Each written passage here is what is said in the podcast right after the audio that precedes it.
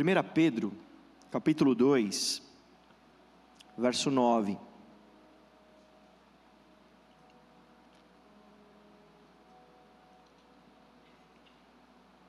Vai nos dizer assim: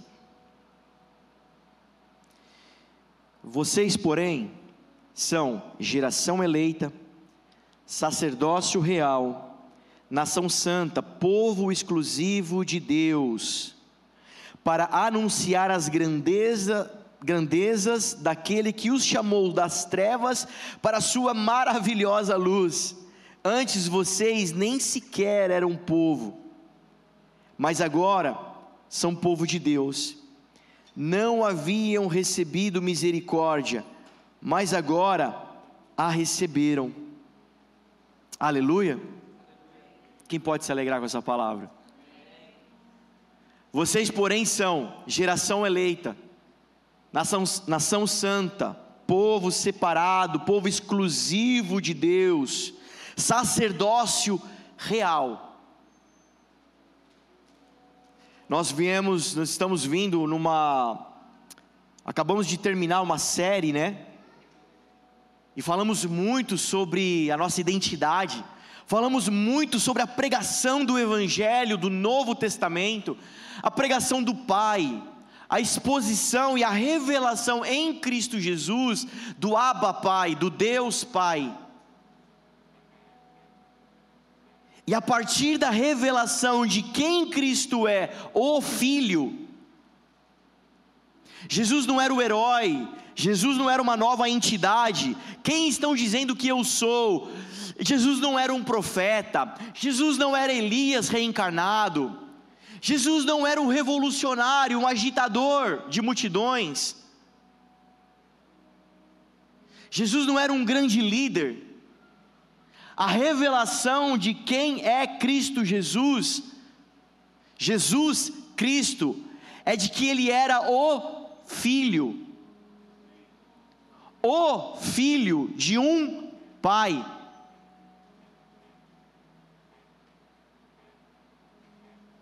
De que Jesus era Filho de Deus, e a partir dessa revelação, nós podemos ter revelação de quem nós somos chamados para ser filhos de Deus.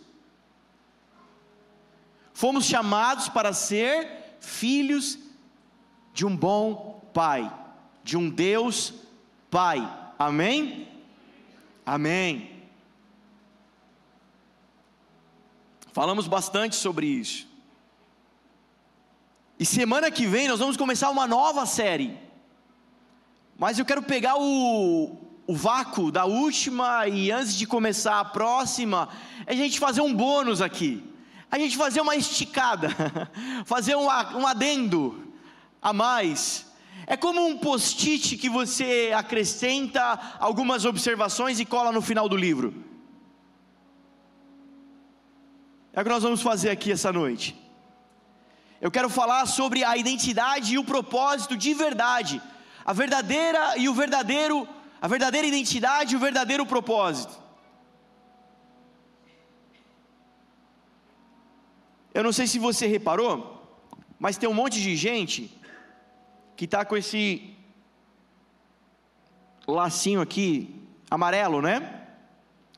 E antes de nós entrarmos na, de fato no texto, na mensagem, como uma introdução, falar um pouco sobre o setembro amarelo né? É uma campanha ah, nacional de prevenção ao suicídio. E dia 10 de setembro é o dia global, né? Sobre esse tema, a prevenção ao suicídio. É, eu perguntei para um, um jovem se ele sabia o que era setembro amarelo. Ele falou: é o mês que comemora o suicídio. Eu falei: não, não, não é. Não é isso, não é isso. Definitivamente não é isso. né?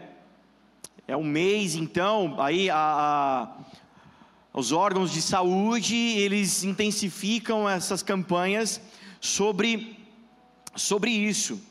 Alguns dados para você é, sobre suicídio. 700 mil pessoas morrem anualmente por suicídio. Ah, algum secretário para assuntos aleatórios. Pensa no Maracanã.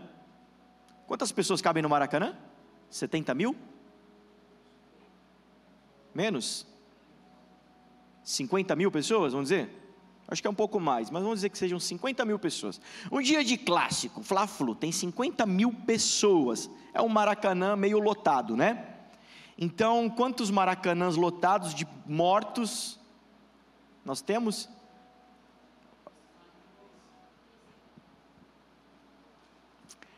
A quarta maior causa de mortes entre jovens de 15 a 29 anos maior prevalência entre homens, os homens se suicidam mais, embora as estatísticas dizem que as mulheres tentam mais, mas os homens são mais eficazes na tentativa. Porque os homens sempre, por, por estatística, procuram por ah, métodos mais agressivos. Então, geralmente as mulheres tentam, mas não têm êxito. Entre 2010 e 13, houve um aumento de 113% na taxa de mortalidade por suicídios em menores de 14 anos. Se você acha que é um assunto, um problema que acomete só pessoas mais velhas, você está muito enganado. As estatísticas entre crianças e adolescentes é muito alta. Eu peguei só alguns dados. Um brasileiro comete suicídio a cada 45 minutos. Então, durante esse culto, umas três pessoas irão morrer. Um suicídio acontece a cada 40 segundos no mundo. Você que tem TDAH, para de fazer conta agora. Está fazendo conta. O culto tem duas horas, cada. Deixa para lá. 90% dos casos de suicídio podem ser evitados.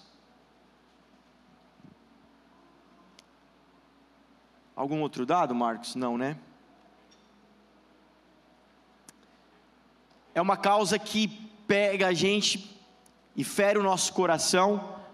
Quando alguns anos atrás, e na época de nascer o Sparks, eu lembro que um amigo de família, um amigo próximo da gente, um jovem, acometido ali algum tempo por problemas de depressão e problemas de saúde mental, psicológica, algum tempo, enfim, de repente, um belo dia ele entra em casa, acha a arma do vô vai para o quarto, a mãe percebeu alguma movimentação estranha, vai até ele. Quando entra no quarto, ele está colocando a arma na boca. A mãe tenta lutar com ele para tirar a arma da mão dele, mas ele consegue vencer a mãe e se mata na frente dela, dentro de casa. Uma tragédia. Naquele dia, nosso coração foi ferido. E nasceu dentro de mim um, um desejo de fazer alguma coisa por isso.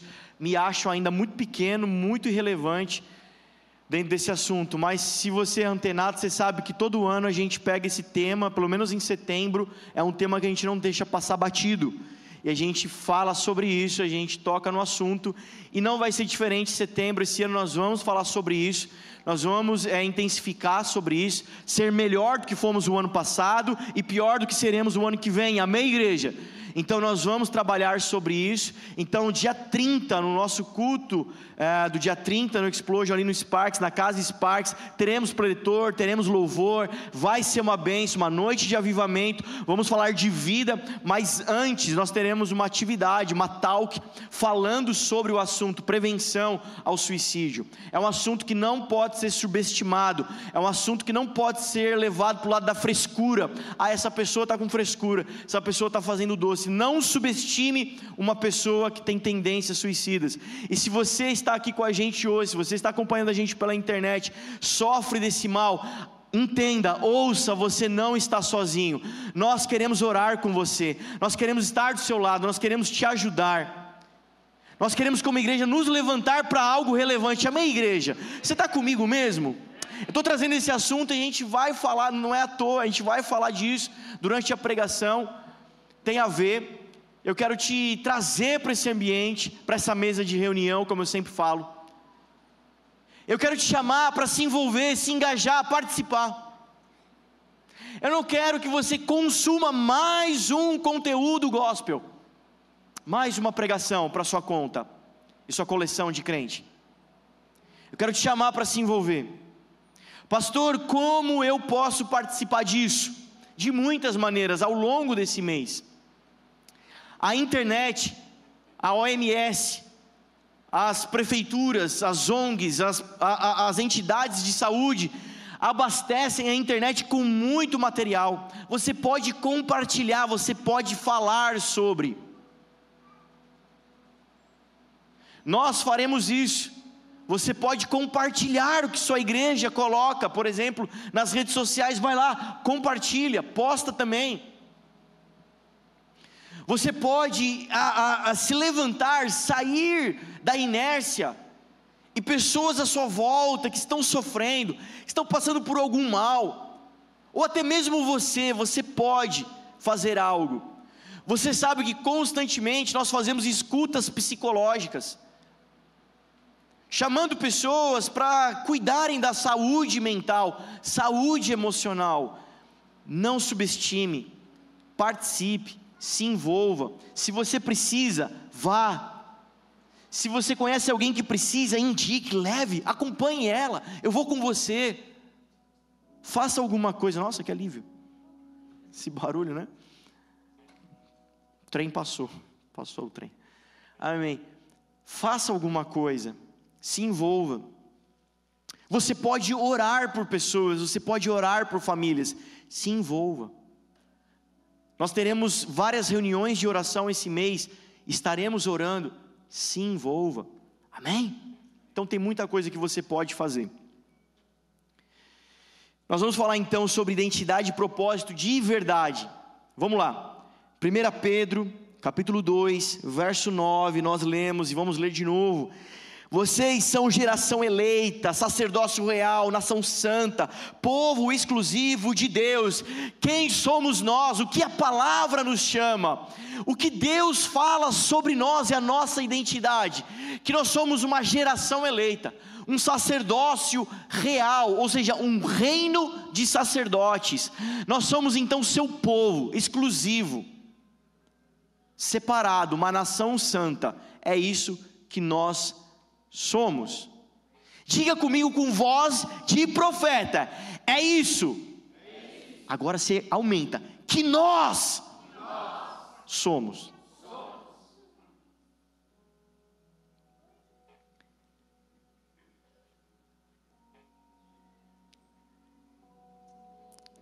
Você sabe qual o principal sintoma que levam as pessoas ao suicídio? Um dos principais sintomas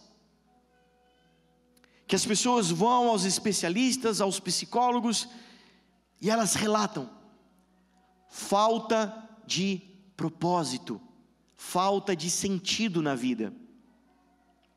Com o advento da internet, vi um especialista, também psicólogo, especialista em, em neuro, neurociência, uh, dizendo: olha, a internet é um advento é tão recente que nós não temos lastro na história, nós não temos livros de história para contar sobre as consequências de tal fato importantíssimo.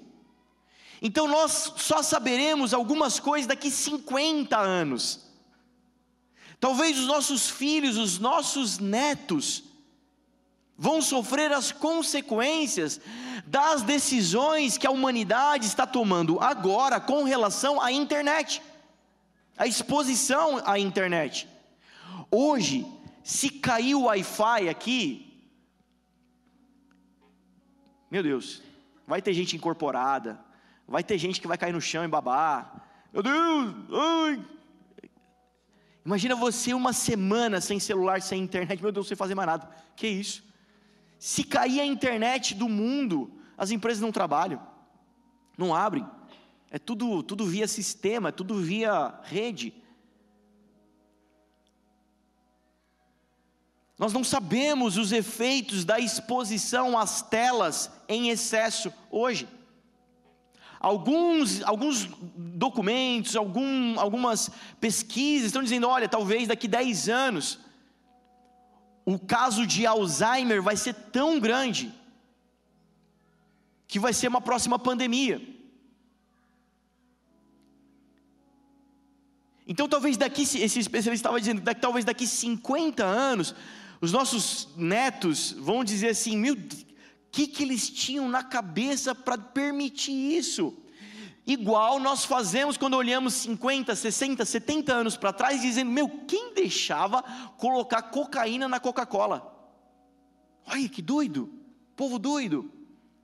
Substâncias que hoje na, na indústria alimentícia que são proibidas, e que há 50 anos atrás estava lá, correndo solto, todo mundo se alimentando daquilo nós não conseguimos mensurar. Então, com o advento da internet, potencializou e aumentou demais, contribui demais para que os indivíduos se encontrem cada vez mais afastados de sentido da vida, propósito da vida. Então, conversando e ah, estudando sobre o assunto, não vou poder hoje fazer um estudo sobre o assunto, enfim, mas é, conversando com, com, com especialistas e estudando um pouco sobre o assunto, é muito comum jovens de 20 anos, depressivos, ansiosos, porque a queixa é: eu tenho 20 anos e não tenho nada na vida. Com 20 anos, se eu tivesse um Super Nintendo, eu falava: meu Deus, ou um Sega Saturno, né? Meu Deus, eu tenho um Sega Saturno, meu vizinho não tem. Eu quero já de CD, né? Tinha um CD. Ele está soprando o cartucho. Eu já estou no CD. Olha aí. Se com 20 anos o sujeito tivesse uma Dream, sabe o que é uma Dream? É aquela motinha da Honda, né? Que não precisava de carta para dirigir, tipo uma mobilete melhorada, né? E o moleque aparecia na porta da escola na hora da saída. Nossa, era o Brad Pitt, né? Meu Deus, o cara tem uma Dream. o cara tem uma mobilete. Se com 20 anos você tivesse um carro, que isso, cara? Você está benzaço. Você está muito bem. Lembro que meu, meus irmãos mais velhos foram crescendo, né? Tirando carta primeiro, trabalhando primeiro que eu, conquistando primeiro que eu. Meu irmão do meio comprou um Opala azul, enorme, Pegava cinco vagas de garagem em casa, né? deixava oito poças de óleo, dava alergia quando abria e fechava a porta, espirrava. Um opala, né, gente? Lembro como se fosse hoje, azul bebê assim, lindo, tom pastel, com o, escapo, o paralama enferrujado. Meu Deus, cara, um opala, mano. O cara tem um opala, velho. O cara tem um opala. Meu irmão mais velho, mais sábio, mais inteligente, já trabalhava no banco, tal, fazendo contas, falou: "Não, vou ter um Uno". Um Uno, cara. Um Uno. Lindo. Lembro um dia que eu fui comprar pão de Uno escondido dele. Deixei a roda pegar na guia, estourei o pneu dele. Derrubei o pão, fiz, fiz o diabo. Aquele dia eles comeram o pão que o Juninho amassou. Mas depois ele trocou por um Uno preto. Ah, cara. Mano, eu dei sete voltas naquele Uno tomando posse. E foi meu. Deu certo. Então, não sei. Fica à vontade. Cada um com a sua fé. Desci na garagem, falei, dou sete voltas nesse Uno tomando posse. Comprei o Uno, cara. Que posteriormente apelidei de Ogromóvel. Ogromóvel. Lembra que o vidro não parava fechado, né? Caía, né? Tinha que colocar uma chave de fenda. Quando eu fui vender, tinha que fazer o decalque no, do, do, no, no, chassi. Descobri, quando eu levantei o carpete, descobri que não tinha chassi, estava comido. Era o carro dos Flintstones, carro com o pezinho para fora. Ai, meu irmão, safado, vendeu esse carro para mim. Essa bomba vendeu. Ai, se meu Uno falasse, meu Deus, viajamos. Graças ao Ogromóvel, ganhei o apelido de Homem Berinjela. Porque a gente foi viajar um dia de muito calor. Eu lembro que foi, a gente foi tocar né, no interior, eu aqui, alguém do lado e o piano do Resto atravessado no carro, era tão grande aquele teclado. Eu falei, Resto, para que isso, cara? Mania de grandeza, né? Um tecladão enorme que atravessava o carro assim, um amigo deitado no porta-mala. E aí, tanto calor dentro do carro, três caras viajando no calor, não tinha ar-condicionado, vidro aberto e o braço aqui fora, né? De regata. Moreno que nem eu. Então, cheguei no destino, parecendo uma berinjela o braço, né? Roxo, queimado pelo sol. Aí me chamaram de homem, homem berinjela. Por que eu estou contando tudo isso? Já nem lembro mais, mas vamos focar na palavra. Ah, lembrei, porque os meninos de 20 anos hoje querem se matar porque não tem nada. Meu amigo, com 20 anos, se tivesse um ogromóvel, cara, você ia pra praia, descia a serra em duas rodas. Não é, gente? Quem é dessa época aqui ainda? Aleluia! Hoje o moleque de 20 anos, ele não tiver uma Evoque, ele não é ninguém. Estou com 23, não bati meu primeiro milhão ainda. Meu Deus, cara, que geração Civil Santos, né? Pegou a referência do milhão ou não? Que geração, cara. Mas é o advento da internet, da comparação. Porque na internet, na rede social, tá todo mundo bem. Me lembro de um relato de uma mulher que ela se sentiu tão depressiva e passando por um momento muito ruim, e ela em casa sozinha, tinha tava problema no casamento, e ela, enfim, começou a rodar as redes sociais, e as suas amigas, uma estava em Caribe viajando, a outra estava num restaurante incrível do Fogaça, lá em São Paulo, a outra estava na Paulista com os filhos, andando de bicicleta num dia ensolarado, e todo mundo, e ela falou: Meu Deus, a minha vida é horrível. Olha a vida de todo mundo, o que está acontecendo? Eu estou ficando para trás. Aí ela foi no perfil dela e começou a rodar as fotos dela e ver as praias que ela tinha ido, e a, a viagem que ela fez para o Nordeste, e o restaurante que ela foi, e aí o story, o destaque do, daquele prato maravilhoso que ela comeu. A questão é que na internet todo mundo só coloca a parte boa, alegria, o dia bom. Mas é um advento, é algo que tem acometido as pessoas. E a falta de sentido e a falta de propósito na vida é uma doença, é uma pandemia silenciosa nos nossos dias. Pela psicologia, os estudos dessa área vão dizer que todo indivíduo precisa se identificar em dois tipos de grupo na vida ele precisa fazer parte de um GG, um grande grupo. E nesse grande grupo ele encontra visão, futuro, propósito. Alguns encontram isso numa torcida de futebol. Tá lá no meio da massa e vamos. Mas todo indivíduo também precisa participar de um segundo grupo, que é um PG, é um pequeno grupo, um pequeno núcleo, onde ele é chamado pelo nome, aonde ele é conhecido de forma individual, como um indivíduo, aonde ele se sente pertencente, engajado.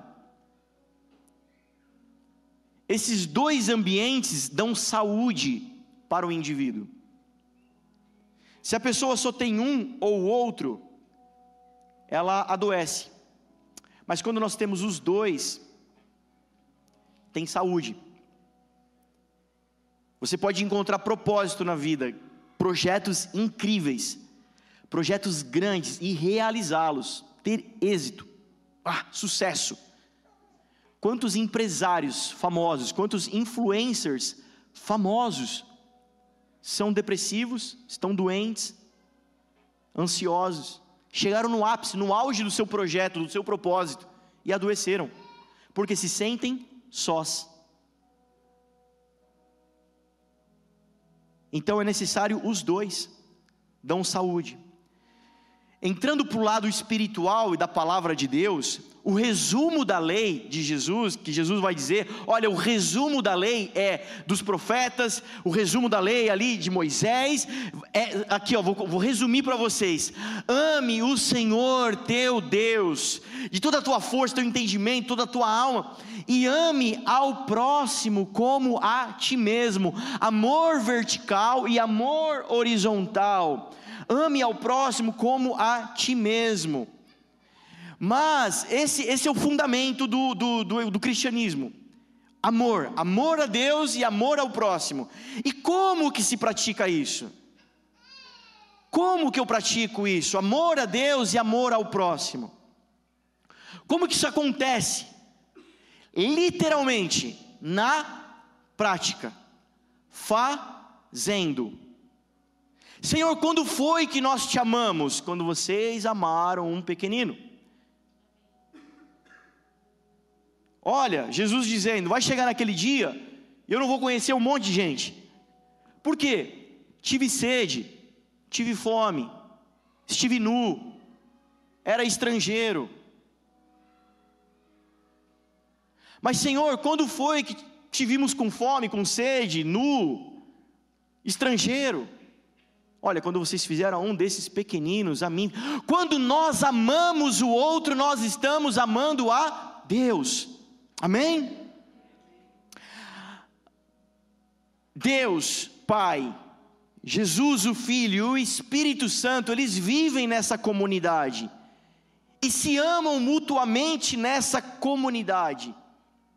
E assim o Senhor deixou para nos ensinar a viver, como numa comunidade.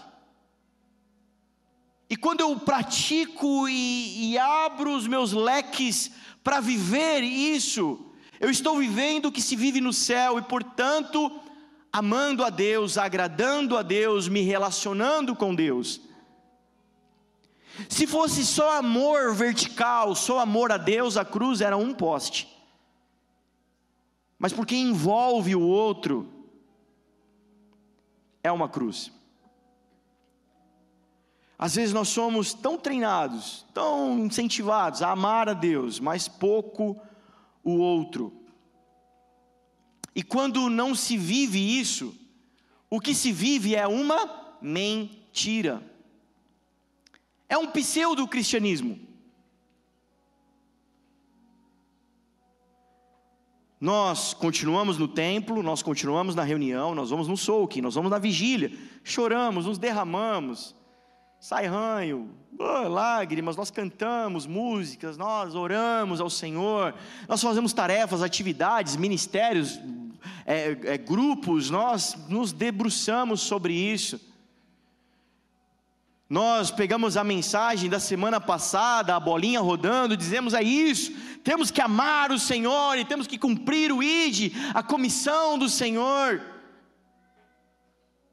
E muitos tentam fazer isso, os dois, amar ao Senhor e amar a comissão, obedecer à comissão, deixando o outro. É impossível, é mentira. Tem uma frase, anota essa frase. Igreja é o método de Deus para nos ensinar a viver em família. É aqui, nesse lugar, é aqui em comunidade que nós vamos praticando isso. É nesse lugar que nós vamos aprendendo a praticar isso. É nesse lugar que nós vamos aprendendo então sobre perdão, perdoar e ser perdoado. A pedir perdão, mas também se deixar ser perdoado. Porque por quantas vezes nós pedimos perdão, e a pessoa diz: Ok, fica tranquilo, está perdoado, mas nós ainda continuamos com o nosso coração ferido, continuamos ainda ruminando e digerindo aquele erro, e porque erramos, onde foi que eu errei, e, e etc. Mas também, eu errei, mas também a outra pessoa podia ter cooperado, hein? Podia ter facilitado, ela poderia ter sido madura, e isso nem ter acontecido. O assunto já foi, já morreu, mas nós continuamos ainda sofrendo com ele. Nós precisamos aprender a ser perdoado. A crer que o sacrifício, o sangue, o amor de Deus está sobre nós. Nós, amém? Está sobre nós, amém? Está sobre você, diz um amém. Então está sobre o outro também? Você reparou que todo mundo falou amém, né? Então está sobre você, está sobre ela também. O amor de Deus está sobre essa outra pessoa e ela está dizendo que te perdoou, que está tudo bem. recebe desse amor que está sobre ela, que se derramou sobre você. Então é nesse lugar de comunidade que nós vamos aprendendo e treinando, afiando isso. É porque estamos nessa comunidade, nesse lugar, e fazemos o que fazemos, e muitas vezes o que fazemos, como fazemos e por que fazemos, nos leva muitas vezes a lugares de oração, nos leva a lugares de estudo, nos leva a devocionais. Nós sentamos à mesa, pegamos o pão da palavra e vamos escrevendo alguma coisa ali no caderno e vamos digerindo a palavra de Deus. E nesses processos são é onde o Espírito Santo está transformando o nosso caráter, moldando a nossa vida. É um pseudo cristianismo, é um pseudo devocional, é um pseudo momento é, nobre, quando esses momentos são só para que eu consiga executar mais tarefas. Eu preciso ir para o quarto orar, porque domingo à noite eu vou pregar, e eu preciso estar tá bem, cara, eu preciso, preciso saber que eu vou pregar, preciso estar no óleo para pregar, então eu vou orar para pregar. Olha, eu vou para a salinha dos kids, então vamos orar, vamos abrir a Bíblia, ver que tarefa que a gente vai fazer para os kids. Olha, eu vou cantar na banda, então eu preciso ler a Bíblia, porque entre um louvor e outro eu preciso falar um versículo. É, é, eu preciso estar bem, preciso estar bem espiritualmente, minha alma tem que estar bem, né? Minha consciência tem que estar limpa, porque vou estar lá, vou estar lá cantando, né? Então, é, vou orar, vou ler, vou fazer devocional, vou estudar vou para o lugar secreto, porque o Senhor me chamou. Ai, eu quero ser um líder, eu quero ser um pregador, eu quero ser que nem o pastor Régido, um leão, eu quero ser que nem o Tiago, cheio do Espírito Santo, eu quero crescer, eu quero fazer diferença. Tudo isso desconexo, desconectado com amor ao outro esfarela. É como construir um castelinho de areia. Passa. É volúvel, é frágil. Na caminhada pastoral, quantos castelinhos de areia nós já vimos sendo construídos e a pessoa constrói com esmero, se fosse eu fazendo castelinho de areia na praia, meu amigo, ia ser uma coisa horrorosa. Mas o cara faz a torre com janela. E dentro da torre tem a princesa de areia. E a princesa tem um cabelão gigante que joga para baixo, que ela é Rapunzel, de areia. Meu Deus, de tão bom que a pessoa é em fazer castelinho de areia. Mas, quando esbarra numa desilusão, num não, quando esbarra numa frustração, desmorona, cai. Quando esbarra na dor da vida, no perrengue da vida, cai, desmorona, porque é frágil. Então a nossa busca, nossa oração, nossa reunião aqui agora, é para que o Espírito Santo transforme o nosso caráter, transforme a nossa vida transforme o meu eu, o meu ser, transforme, apontando para a comunidade.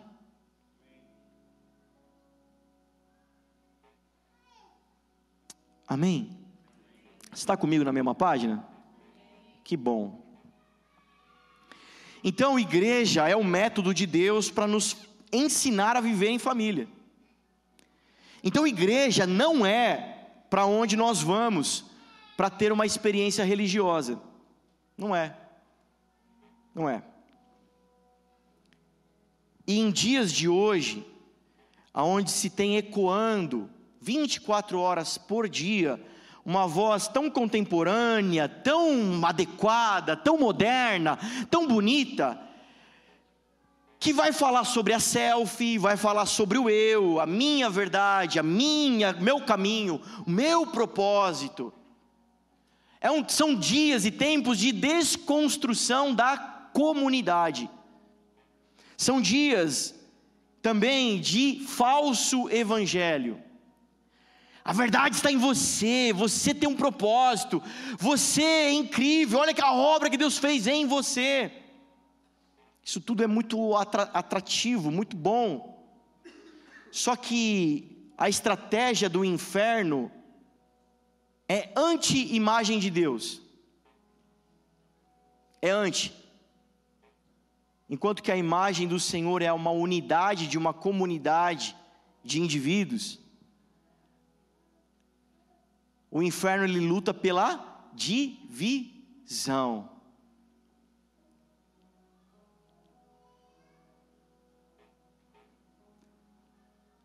Amém? Quem está comigo diz amém. Não por menos, a palavra vai chamar a gente, vai trabalhar a nossa identidade de pacificadores. Homens que amam a paz. Mateus capítulo 5, Sermão do Monte. Homens que não descansam até que todos estejam unidos. Amém? Isso é tão poderoso. João 17, a declaração e oração sacerdotal de Jesus, dizendo: Olha, Pai, eu oro para que assim como nós dois somos um, todos eles sejam um, para que o mundo creia e cheguem à plenitude da unidade assim como nós dois somos um.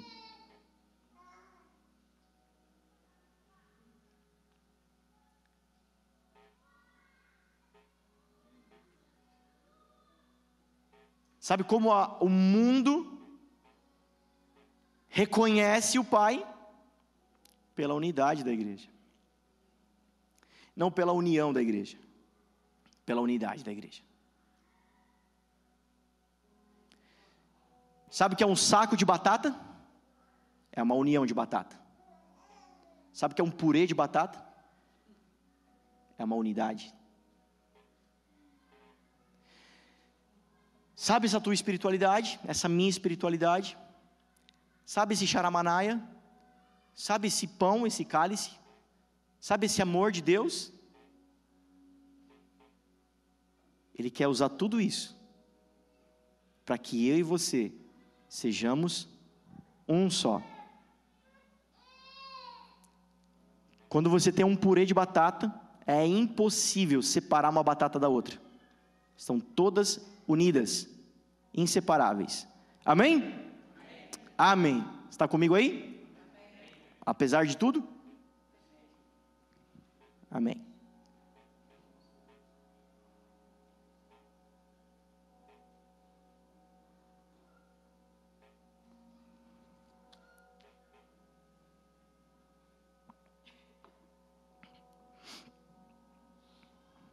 Diga comigo, comunhão. Deixa aqui.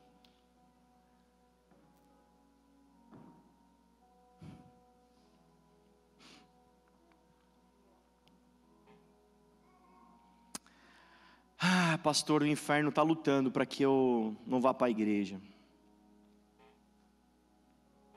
Ai, pastor, o inimigo está furioso com a minha vida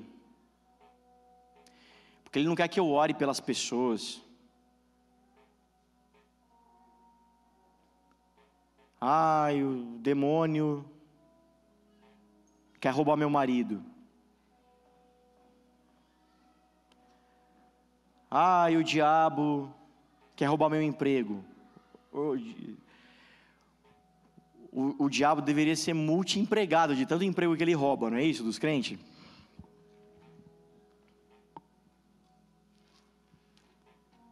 Existe uma batalha espiritual, uma só. Só tem uma. Para que você não seja um com ninguém. Amém? Tentação de Jesus no deserto. Jesus, olha só, você pode ser individual, pode ser tudo seu. O reino pode ser seu, todos os reinos podem ser seu, o pão pode ser seu. O anjo pode ser seu. Tudo seu. Ó, Deus falou tal coisa, te deu uma missão, mas ó, se você se prostrar e me adorar, é tudo seu.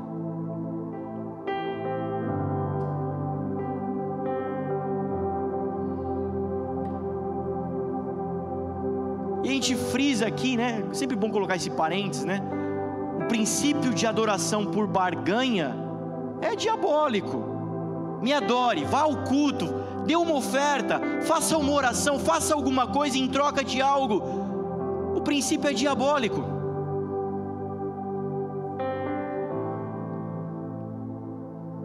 O que nós fazemos, fazemos porque já temos, porque já somos. Já temos um Pai, dono do ouro e da prata. Já somos felizes.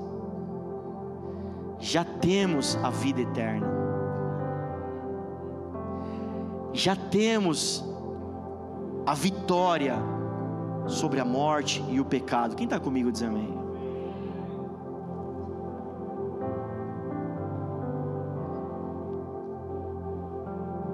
Se há uma batalha entre nós, é com relação à comunhão. E aí a gente vem de um processo de desigrejados, pessoas que se desconectaram da igreja, que são desconexas da igreja. Ah, porque o outro, o outro fez, e o outro líder, e o outro pastor fez aquilo, fez aquilo. Guarda essa frase: o pecado de ninguém te define, amém? O pecado do outro não me define, porque pessoas fizeram coisas muito ruins com a igreja, não define o que eu vou fazer com a igreja, porque muitas pessoas fizeram coisa, coisas erradas com o dinheiro, não define o que nós vamos fazer com o dinheiro. Porque muitas pessoas fizeram errado com o sobrenatural, com falsas profecias, falsas palavras de revelação, falsos dons, não define o que nós vamos fazer com o sobrenatural. Queridos, Jesus Cristo vai se casar com uma noiva, uma noiva madura, uma noiva santa, amém? Uma noiva madura e uma noiva santa. O Senhor quer nos amadurecer, o Senhor quer nos santificar, amém? Amém? Amém mesmo? O Senhor quer nos amadurecer, o Senhor quer nos santificar, o Senhor quer nos ensinar a viver em comunidade, porque a verdadeira identidade, o verdadeiro propósito aponta para alguém, não aponta para mim, aponta para alguém. Somos filhos, não somos órfãos, somos filhos porque temos uma família. Eu não estou perdido, eu tenho propósito, tenho propósito porque existe uma família. Quem está comigo diz amém? Amém mesmo? Efésios 5, 25: Maridos, amai vossa mulher, como também Cristo amou a igreja e a si mesmo se entregou por ela, para a, que a santificasse, tendo-a purificado por meio da lavagem de água pela palavra, para apresentar a si mesmo igreja, gloriosa, sem mácula, sem ruga, nem coisa semelhante, porém santa e sem defeito. Apocalipse 21, 2.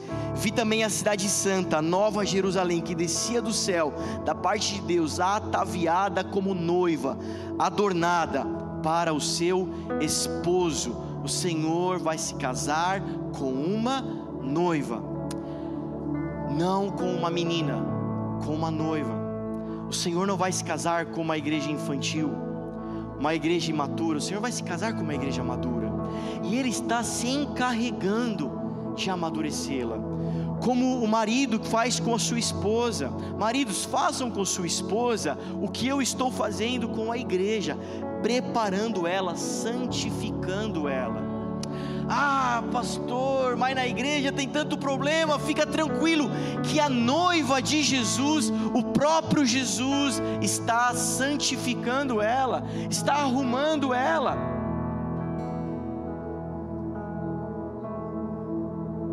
Não cabe a mim imputar impureza à noiva de Jesus, não cabe a mim colocar defeito e sujeira na noiva de Jesus, se Ele mesmo está a santificando. A Nova Jerusalém, a Cidade Santa, se parece com uma noiva preparada para o casamento. O que o Senhor está fazendo com a gente, igreja? Amadurecendo, preparando, santificando, arrancando de nós o que tem que ser arrancado. nos levando ao Evangelho de verdade, tirando o falso, tirando a mistura e deixando o nosso coração pronto só para Ele.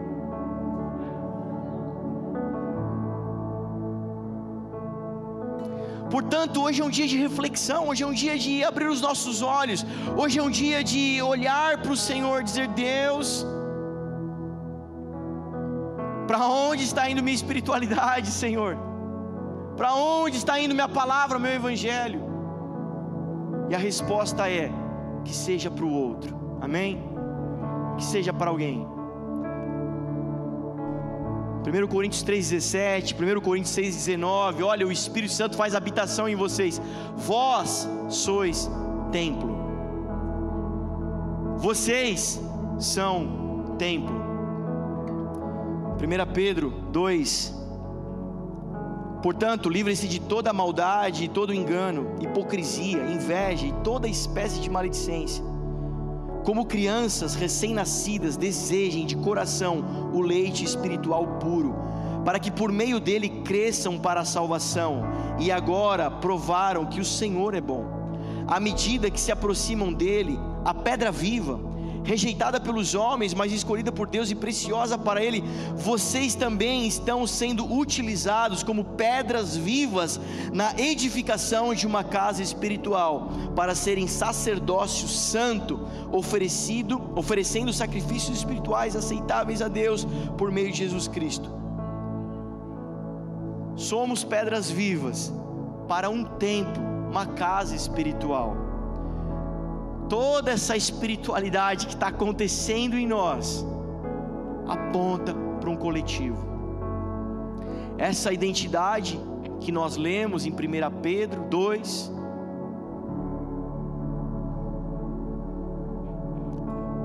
se você prestou atenção, fala de coletivos.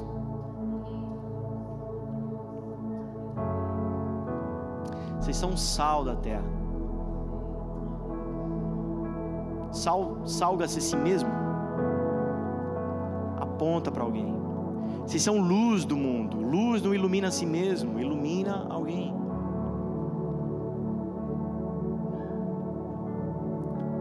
A justiça que opera na nossa vida, que vem de Cristo, não é justiça própria é uma justiça que é a de Cristo, e a de Cristo apontou para um montão de gente.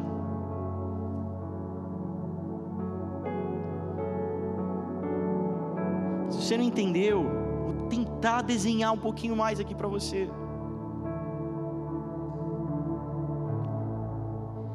Não faz sentido você vir para o culto para chorar, para dar glória. Não faz sentido essa vida. Você foi chamado para amanhã começar a corresponder tudo que você está ouvindo aqui. Nós choramos aqui, nós falamos amém aqui, nós damos glória aqui.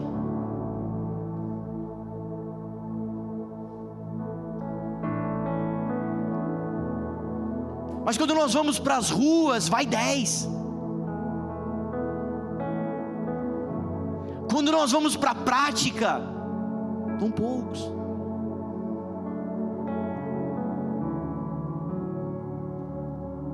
O Senhor nos chama a praticar. O Senhor nos chama a se debruçar sobre aquilo que Ele se debruça. Ah, eu tenho me derramado tanto na presença de Deus. Suas lágrimas são por quem? Por quem você orou hoje? Quem você tem gastado tempo, discipulado, mesa, cafezinho, visita? Para quem e por quem? Vai chegar a em quem tudo isso? Amém? Somos filhos, somos discípulos, e somos filhos, somos irmãos, e somos discípulos, somos Talmidim. Talmidim é um coletivo de discípulos, é o discípulo que fazia parte de um clã de discípulos.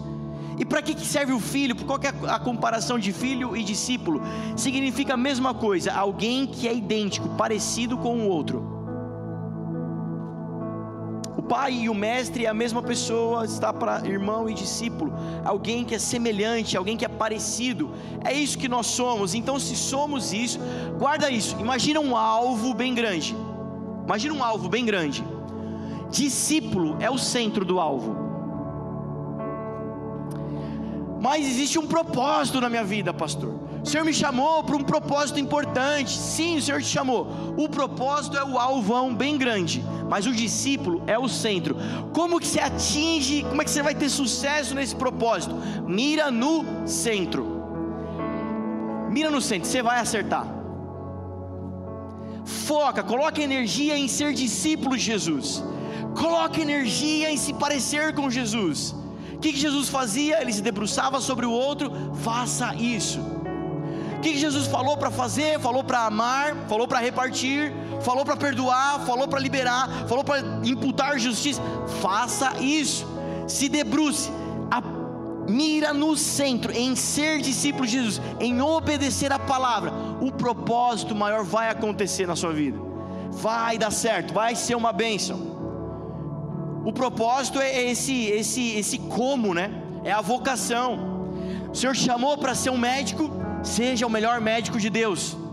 O Senhor chamou para ser advogado, seja o melhor advogado de Deus. Chamou para ser pastor, chamou para cantar na banda, seja, cumpra o propósito, aquilo que o Senhor colocou sobre a tua vida, mas não esqueça que existe um alvo para nós, o centro do alvo, mira lá. Não esquece de mirar lá. O teu propósito não é maior do que o centro. Ou seja, não é mais importante do que o centro. O teu, teu chamado não é nada se não houver o outro.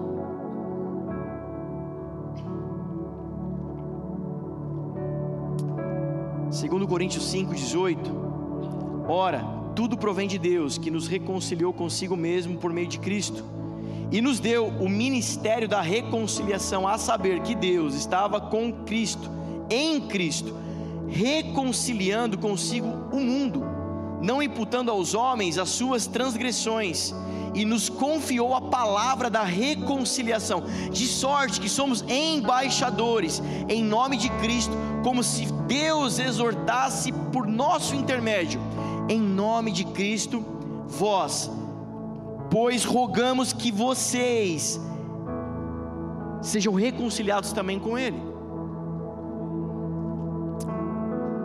Amém? Existe então um para, um. Eu chamei vocês, chamei vocês de nação, nação é coletivo. Chamei vocês de povo, povo é coletivo. Chamei vocês de um reino de sacerdotes, reino é coletivo. Chamei vocês de geração, geração é coletivo. Com um objetivo: anunciar as grandezas, anunciar o amor de Deus, anunciar aquele que é capaz de tirar pessoas das trevas para sua maravilhosa luz.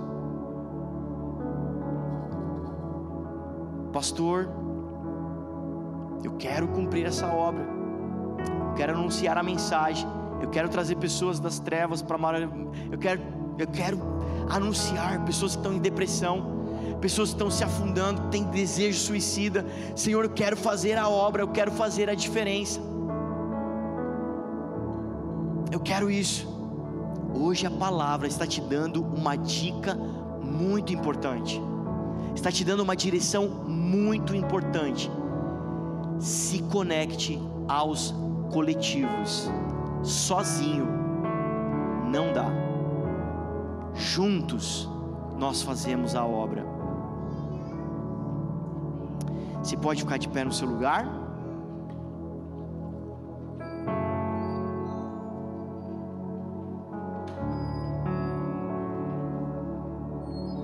Juntos nós vamos transportar pessoas das trevas para o reino de luz. Quem está comigo diz amém. Será que seu coração deseja isso? Ou será que seu coração está ansioso?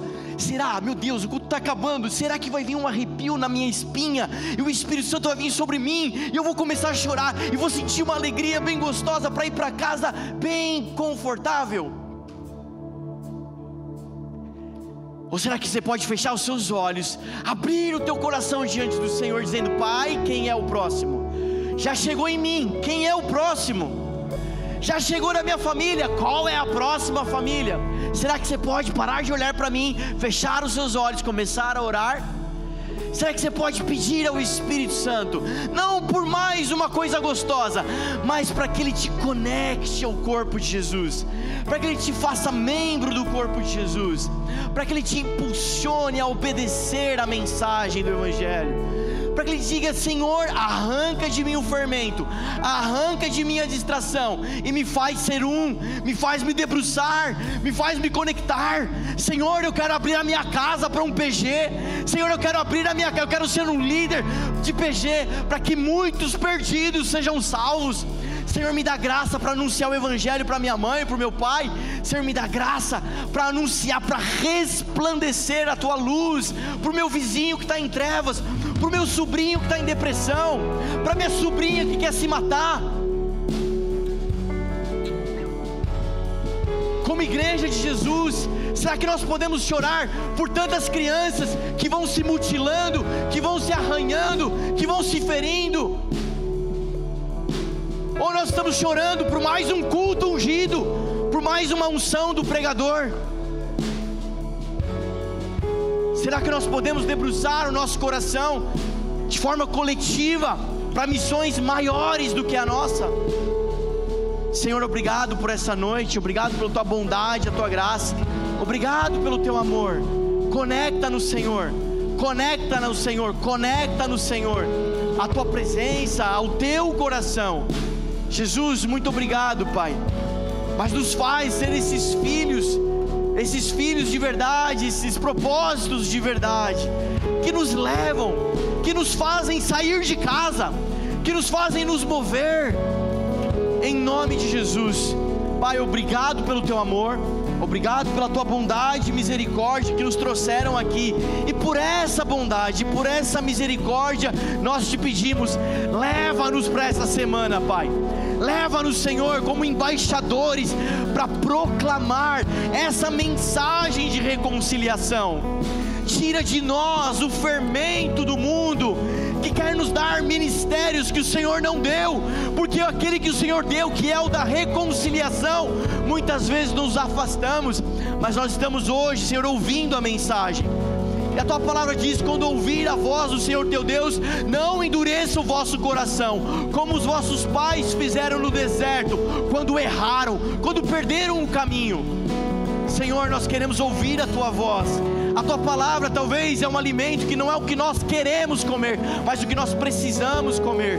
Pai, em nome de Jesus, constrói em nós uma, uma, uma comunidade forte, uma comunidade unida, Senhor, em unidade que está buscando a mesma coisa, que ora pela mesma coisa, que chora pela mesma coisa. Espírito Santo, essa obra é tua, essa obra é tua e nós nos debruçamos sobre o Senhor.